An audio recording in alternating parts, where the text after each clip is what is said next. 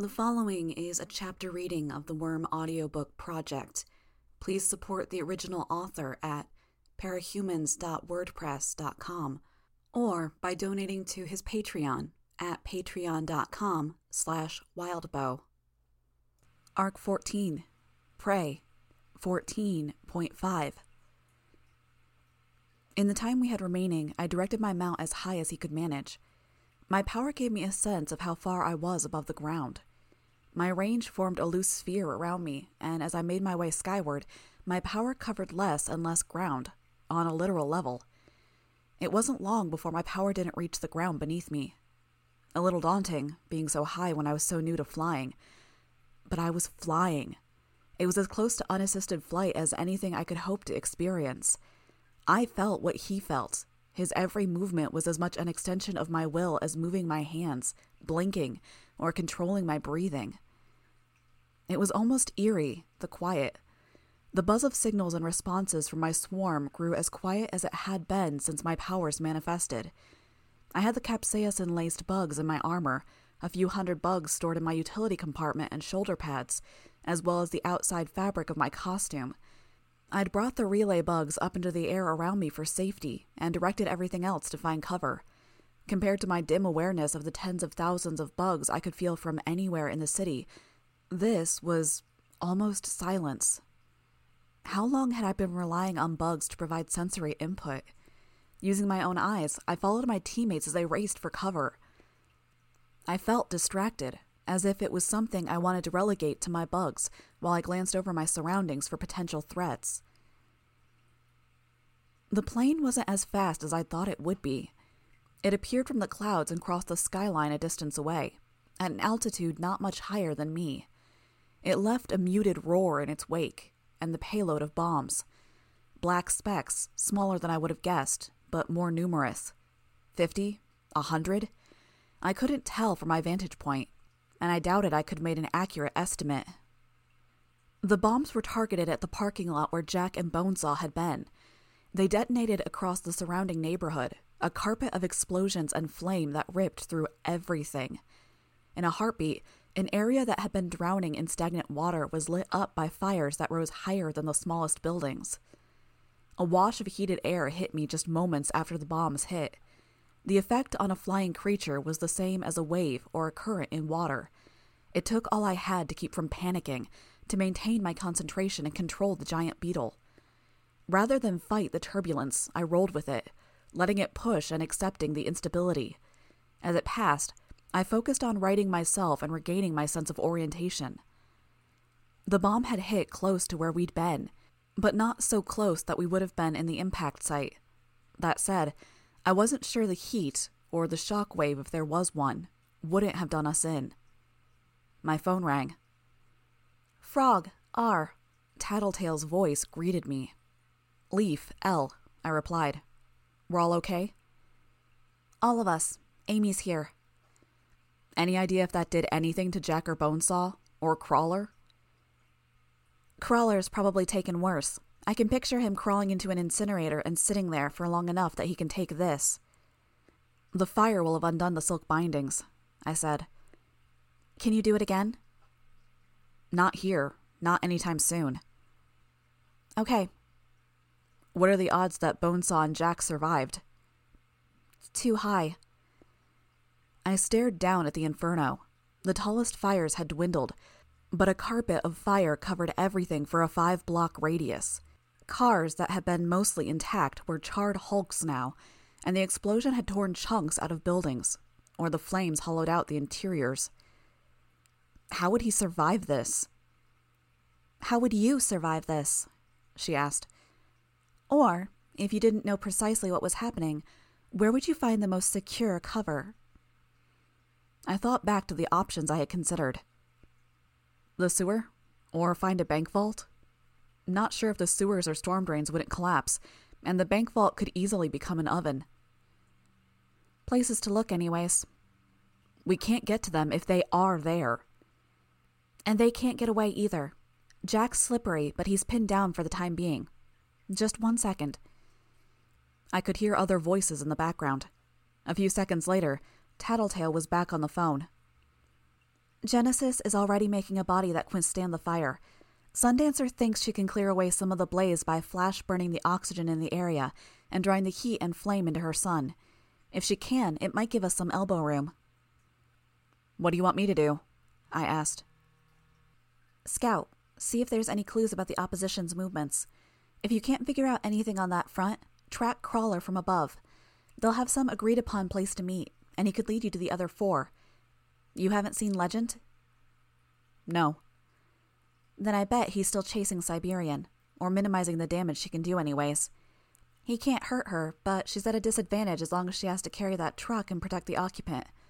Legend will know how to use that. Right. So, Crawler will maybe lead us to the other three. On it. I hung up. I dealt with it against Lung. I dealt with it against Burn Scar. Fire was something of a problem when it came to using my power. So few bugs were alive down there. Some had retreated beneath the pavement or into the lowermost parts of nearby buildings, but the heat and the hot air was killing them. Some died quickly, others slow. I was careful about how close I got, devoting extra attention to ensuring that the beetle didn't perish or find himself unable to fly as the heat damaged his wings. Amy had made him durable, but there was a limit to how far I wanted to push my luck when there was 200 feet of open air between me and the ground, and a sea of fire waiting for any scenario where I managed to survive the impact. It was a bit of a task to focus on flying. There was no autopilot like there was with my other bugs, and to track the remaining bugs on the ground. The sewers and storm drains were hot but hospitable. Navigation would be difficult for Jack and Bonesaw underground between Leviathan's active destruction of the storm drains and the more passive deterioration as they got clogged with rubble and debris and flooded, there were few spaces underground where the villains would be able to navigate. Had they died? It was a possibility, and I was swiftly eliminating areas where there was both a population of bugs and space for the nine to hide. Crawler. I could see him prowling the streets, soaking up the flame without a care he was headed in the general direction of the parking lot where the heroes were, taking his time, his movements languid. The heroes were still frozen in time, I noted. It was hard to make them out, as they'd been at the epicenter of the blast. Ursa was fading away, and Weld. Weld was fighting. Cachet and Clockblocker stood frozen in time as Weld defended them against a series of attacks. The boy's skin was glowing from the ambient heat, the fine wire strands of his hair melted into a single smooth layer. He might have been rendered nude, as the flames aided his clothing and costume, but he wore the same fireproof suit as his teammates, the arms and upper body tied around his waist. It was Mannequin. Of all of them, he was the hardest to make out as he moved close to the ground, slipping between cars and through the flames to disappear from Weld's sight. He had four arms, one set longer than the other, which combined with his jerky movements to give him an almost bug like demeanor. I watched as he paused at the rear of one car, crouching with his two sets of arms at the bumper, then unfolded explosively, steam or vapor billowing around him as he launched the car through the air. It wasn't much distance, only ten or so feet, but the car rolled and slammed into Weld, knocking the junior hero into his frozen teammates and pinning him there. Weld pushed hard against the flaming hulk of the car, attempting to make room to free himself, but another car sailed through the air to land on top of Cachet and Weld. While Weld hacked at the cars, shearing through the undercarriage to make for pieces that were smaller to move, Mannequin began moving through the parking lot, pushing more cars to get them closer to Weld and his teammates. A minivan, a sedan, a pickup, pushed into Weld's immediate surroundings. There was no swagger, no monologue, Nothing from Mannequin but the methodical execution of his plan. He approached the front of the pickup, tore off the hood, and grabbed the engine block with all four arms. Again, the billowing vapor and that explosive strength as he brought it over his head and down on top of the second car he'd thrown, stacking them too high. He crouched beneath the sedan and prepared to launch it as he had with the first two cars. Cachet and Clockblocker wouldn't be frozen forever. It could be as short a time as 30 seconds. If Cachet or Clockblocker emerged from the effects of Clockblocker's power and there were two cars piled on top of them, it would be grim. Worse, Cachet was storing a number of the other heroes in his personal dimension. What would happen to them if he died? They had to have anticipated the possibility of Crawler interfering before they all recovered, but Mannequin? I was surprised he was able to function in the midst of this blaze. I had to remind myself that he was a specialist in hostile environments, and they didn't get much more hostile than this. He was a genius, a problem solver, and a survivor. He was relentless, and as much as I'd managed to take the advantage in our previous confrontations, that was because he'd been out of his element, taking us on directly. This was Mannequin's specialty attacking from the indirect angle at the unexpected moment to target the weak. He favored tinkers both because they were often vulnerable if you caught them without their gear, and for his own neuroses. Weld managed to push the car that was pinning him from the side. Holding the stack of vehicles up over his head, he found a point where he could set his foot without the scorched frame collapsing and kicked the car away. As he tried to figure out how to manage the pile of flaming cars that sat atop him and his teammates, Mannequin struck. Like a piston, Mannequin slammed into him, thrusting him away, then danced back into the cover of the flames and smoke. Weld slid on the pavement until he collided with the car, and the cars that he'd been supporting collapsed. At least one fell so that Cachet's upper body speared through its undercarriage. The top one tipped over and landed so it was propped up on a diagonal. What could I do? I didn't have a long ranged weapon.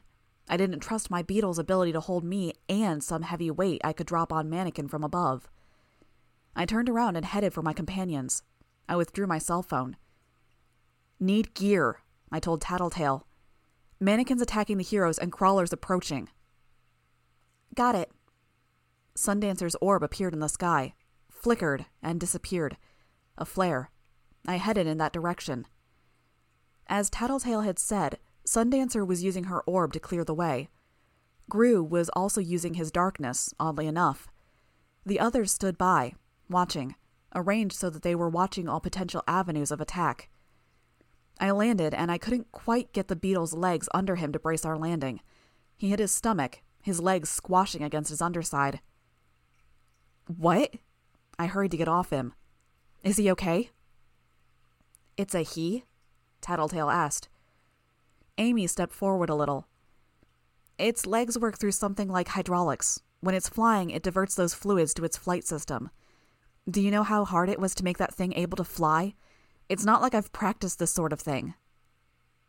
It's fantastic, I said. Really, thank you. Do you think you could work on making him a little bigger while I get prepared? I can supply the bugs. No. I was midway to turning toward Tattletale when Amy refused me. No. If it's the physical limitations of something that big, then maybe the nervous system? Or if you could copy over some flight instincts so I don't need to devote so much focus. No, Skitter. It's not that I can't. I won't. I turned back to Amy. She shook her head. This isn't a luxury. It's not a present from me to you. You said you needed something to help escaping. You needed some mobility. Fine. This is it. Right now, Mannequin and Crawler are attacking the wards. Your sister is with them. I could see her expression change at hearing that. She's tough. She'll be okay. Not in this case. She was stored away in some other dimension by Cachet's power. If he dies before he gets her out. She paled. Idiot, I muttered. Can't waste any more time on you. Before she could reply, I turned to my teammates. I need bombs, grenades, something I can drop from above and do some damage. Here, Ballistic said. He undid one of his belts and handed it to me. Six grenades were placed around it. It was too wide for my waist, so I hung it around my neck instead.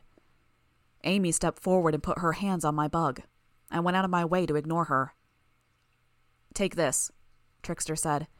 He drew a small handgun and handed it to me. He pointed as he explained. Ten rounds, some safety, grip safety. It's my spare. It was heavier than it looked. There was also a weight to it that had more to do with what the gun meant. I stuck it through one of the loops in my utility compartment that I hadn't used since I started out, then double checked that it was firmly in place. Thanks. I turned and climbed on top of the beetle. Can't make any promises, but flying should require less of your attention, Amy said. Okay, I said. So you focus on helping my sister. I'll help anyone that needs it, I said. With one false start, I managed to take off. I stayed low to the ground for as long as I could to try to judge what Amy had done to the beetle. There was some underlying logic, but it wasn't the same sort of instinctual behavior I was used to. As far as I could tell, she had set him up to continue whatever I'd last instructed him to do, so I didn't need to maintain focus to keep him going. I frowned and suppressed that instinct. As it stood, it was dangerous. If he was flying and I got knocked out, he might keep flying. That same might apply if I was turning or adjusting to compensate for my weight and got distracted partway through. No, after testing it, I didn't like how slippery it made the navigation feel. I'd only use it on a case by case basis. Besides, it was something I could do with my power anyways, with greater effect and nuance. I'd been knocked out once, and my power had continued directing insects by my last given order. Irritating. I hurried back to the scene of the fight. Clockblocker's power lasted anywhere from 30 seconds to 10 minutes. Weld had been on the defensive when I'd left, and the wards were relying on pure chance to determine if they'd make it out of this okay. I could hear the fight before I could make anything out through the smoke. The fires were still burning, but most seemed to have burned through whatever fuel sources they'd found. Beyond what was in the bombs themselves, anyway. It was probably dangerous to be taking in too much smoke, both for me and for the beetle, but I had to be close. There were crunching sounds and the noise of metal striking metal. I directed the beetle around one particularly thick cloud of black smoke and saw Weld hacking the cars to pieces, his arms a pair of oversized blades. Mannequin threw a car at him, and Weld lunged forward to slam it down into the ground with both hands. Mannequin used the opening to leap forward, his feet momentarily resting on Weld's shoulders before he hopped down to the ground. Spools of chain unfolded in Mannequin's wake, and he bound Weld, dragging him away from his allies. Weld had undone much of Mannequin's setup, but there was still one flaming truck leaning against Cache. It was heavy enough to crush Legend's teammate beneath it if Clockblocker wasn't quick enough to reach out and freeze it. Carefully, I positioned myself, noted the wind, and then grabbed a grenade from the sash that hung around my neck. I really shouldn't be using this without any training, I thought. I pulled the pin free, then dropped it straight down. Wind carried the grenade further than I expected. It landed somewhere a few feet behind Cache, rolled, then detonated. The car that had been propped up against Cache was thrown off, rolling onto its roof. The other debris scattered. I felt a wave of relief that I hadn't managed to hit them with the grenade just as they came out of stasis. Mannequin backed away from Weld to stare up at me. Weld, for his part, had absorbed the metal of the chains and disconnected the excess from his body. When he reshaped his hands into weapons, it was faster than I'd seen him do it during our attack at the PRT headquarters. Weld gave me a salute, using a knife hand that was as long as he was tall. He went on the offense, going after Mannequin. I used two more grenades to drive him out of cover and stop him from flinging any more cars at the heroes, while Weld maintained the pressure by constantly closing in. Both Weld and Mannequin had seemingly unlimited physical reserves. Both had equipment they could spring from nowhere. Mannequin had his concealed equipment and weapons. Weld had his crude shapeshifting abilities. That wasn't to say they were evenly matched. Mannequin could have hit Weld with everything he had, and I doubted he would even have slowed Weld down. The opposite wasn't so true. I suspected that one solid blow from Weld would leave Mannequin a wreck. The problem was that even though Weld was strong, he was heavy, and this put him somewhere near the upper limits of what you'd expect an athlete to be able to perform. Mannequin, by contrast, was faster than any Olympic runner, more agile than any gymnast. He could contort and slide through the space beneath a car, change directions on a dime, and that was without getting into the other advantages he brought to the table. I suspected he could see through the fire and smoke, and where Weld shapeshifting was largely limited to hitting stuff, Mannequin could use his arms like grappling hooks to cover more ground and keep his distance. If we had any advantage, it was that we were buying time. Mannequin couldn't stop to throw vehicles at the frozen heroes. The counterpoint to that was that Crawler had heard the commotion and was approaching. He shifted from a walk to a head on charge as he got a block away. Crawler! I shouted the word at full volume. Weld snapped his head up to look at me, and I extended one arm out to inform him on the direction. The problem was that Mannequin could hear too. He shifted positions and prepared to heave another car at the heroes. I pulled the pin on another grenade and lobbed it in Mannequin's direction. Call it chemistry, rhythm, or just the nuances one picked up after fighting alongside someone else. There was a flow to working with a member of your team, a way I could trust others to have my back and vice versa. Weld and I didn't have that. It was my understanding, my assumption, that the bruiser would take on the heaviest hitter on the opposing side, and the others in the team would focus their efforts on the secondary threats with using utility and technique. It was how the Undersiders tended to handle matters. Weld. I don't know what his assumption was, but maybe he was used to having people like Clockblocker and Vista handle the most threatening and problematic enemies, while he threw himself at the enemy ranks and drew the secondary fire. Maybe they were even tactics he'd been drilled on with his previous team. Maybe he was too focused on protecting his teammates from Mannequin and didn't trust me to handle it. I didn't know what his reasons were, but Weld turned toward Mannequin in the same moment the grenade left my hand. It was disastrous on two levels. Whatever surprise I'd hoped to retain was lost when I was forced to shout out, Grenade! Mannequin abandoned his hold on the car as he leaped to one side to get clear well before it exploded. Weld, too, managed to stay out of the way, stopping in his tracks. Crawler came tearing through the blazing parking booth and blindsided Weld. In terms of raw power, the junior hero might well have been a powerless human for all the defense he could muster. Crawler's claws tore into him, revealing bones and silver, organs and copper and gold. Two grenades left. I threw one down at them. Mannequin backed away, and Crawler, though his head was directed at Weld, rose up on his two hind legs and batted at the grenade with Weld's body. The explosive went off a second after the impact, and Weld was thrown free of Crawler's grip. I saw him stagger to his feet, his wounds closing as he shapeshifted them. He couldn't do much about the material that had been raked off of him. This wasn't going well. Mannequin made a gesture at Crawler, fingertips of two hands all touching, pressed to his mouth, and then pulled his hands away, splaying his fingers. Crawler cocked his head, and Mannequin pointed at the frozen heroes. I heard Crawler rumble with a guttural laugh. No. What could I do? I was a bystander here, effectively powerless but for my beetle. I had the gun, but it wouldn't do anything to Crawler, and I didn't trust myself to hit Mannequin at this range. I had a single grenade, and I knew that wouldn't even make Crawler flinch. Crawler spat a caustic spray onto Cachet and Clockblocker. I could see the mucus fizz and pop from my vantage point high above. If I used a grenade, could I clear it away? Or was it too viscous? Would I be losing something I couldn't afford to throw away?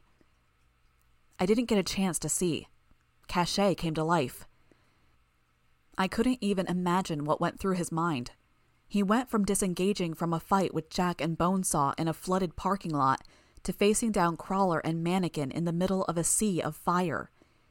Maybe he'd anticipated that, but he couldn't have anticipated the acid spittle. Holes began to appear in the fabric of his fireproof costume. He managed to maintain his composure. I have no idea how. I couldn't imagine how it must have felt to be down there, feeling the heat and smoke coming in through the widening holes in the fabric. He began using his power, calling up the shadowy geometry that would deposit the heroes onto the battlefield. The two members of the Nine, it seemed, didn't intend to give him the chance. Both charged for the hero. This time, at least, Weld took on the heavy hitter. He leaped at Crawler from one side, his hand becoming needle fine as he plunged it into one of Crawler's largest eye sockets. I knew that Crawler could dodge ballistics hits. He must have seen Weld coming and simply not cared. The needle barely penetrated Crawler's eye, but Weld used the leverage to wrap himself around Crawler's face. I drew the gun and leveled it at Mannequin's back. He was running in a straight line. I remembered to click the thumb safety, squeezing the handle with both hands to get the grip safety on the back of the gun, and put him in the crosshairs, leading just a bit. I could remember the tip you always heard in the movies squeeze, don't pull. Exhale as you squeeze. Visions of the dead mannequin had left in my district flooded through my mind's eye. The paramedics, the bitchy old doctor, the people he'd gassed. My people. I could feel the recoil jolt its way through my arms to rattle my body at its core. Mannequin fell. How the hell did I manage that?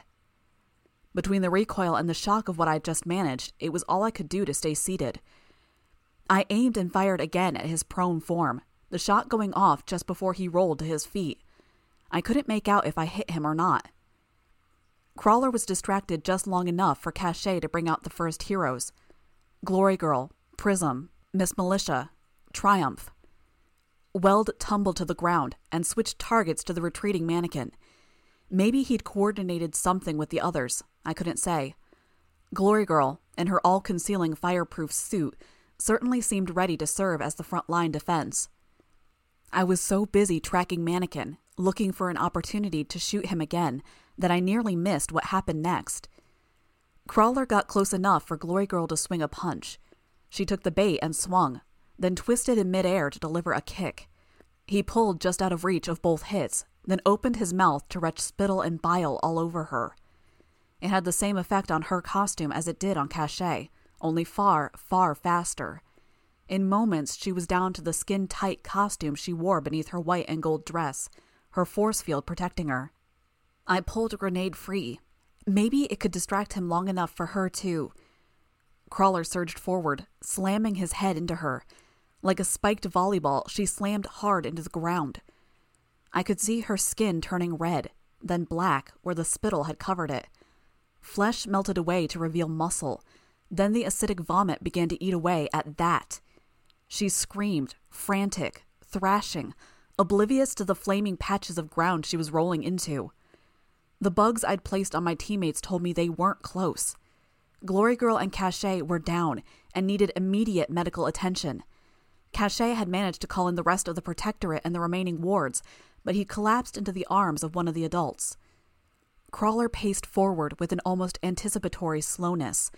I could make out his tongue licking around his lips. This was going south fast, and I wasn't sure what I could even do,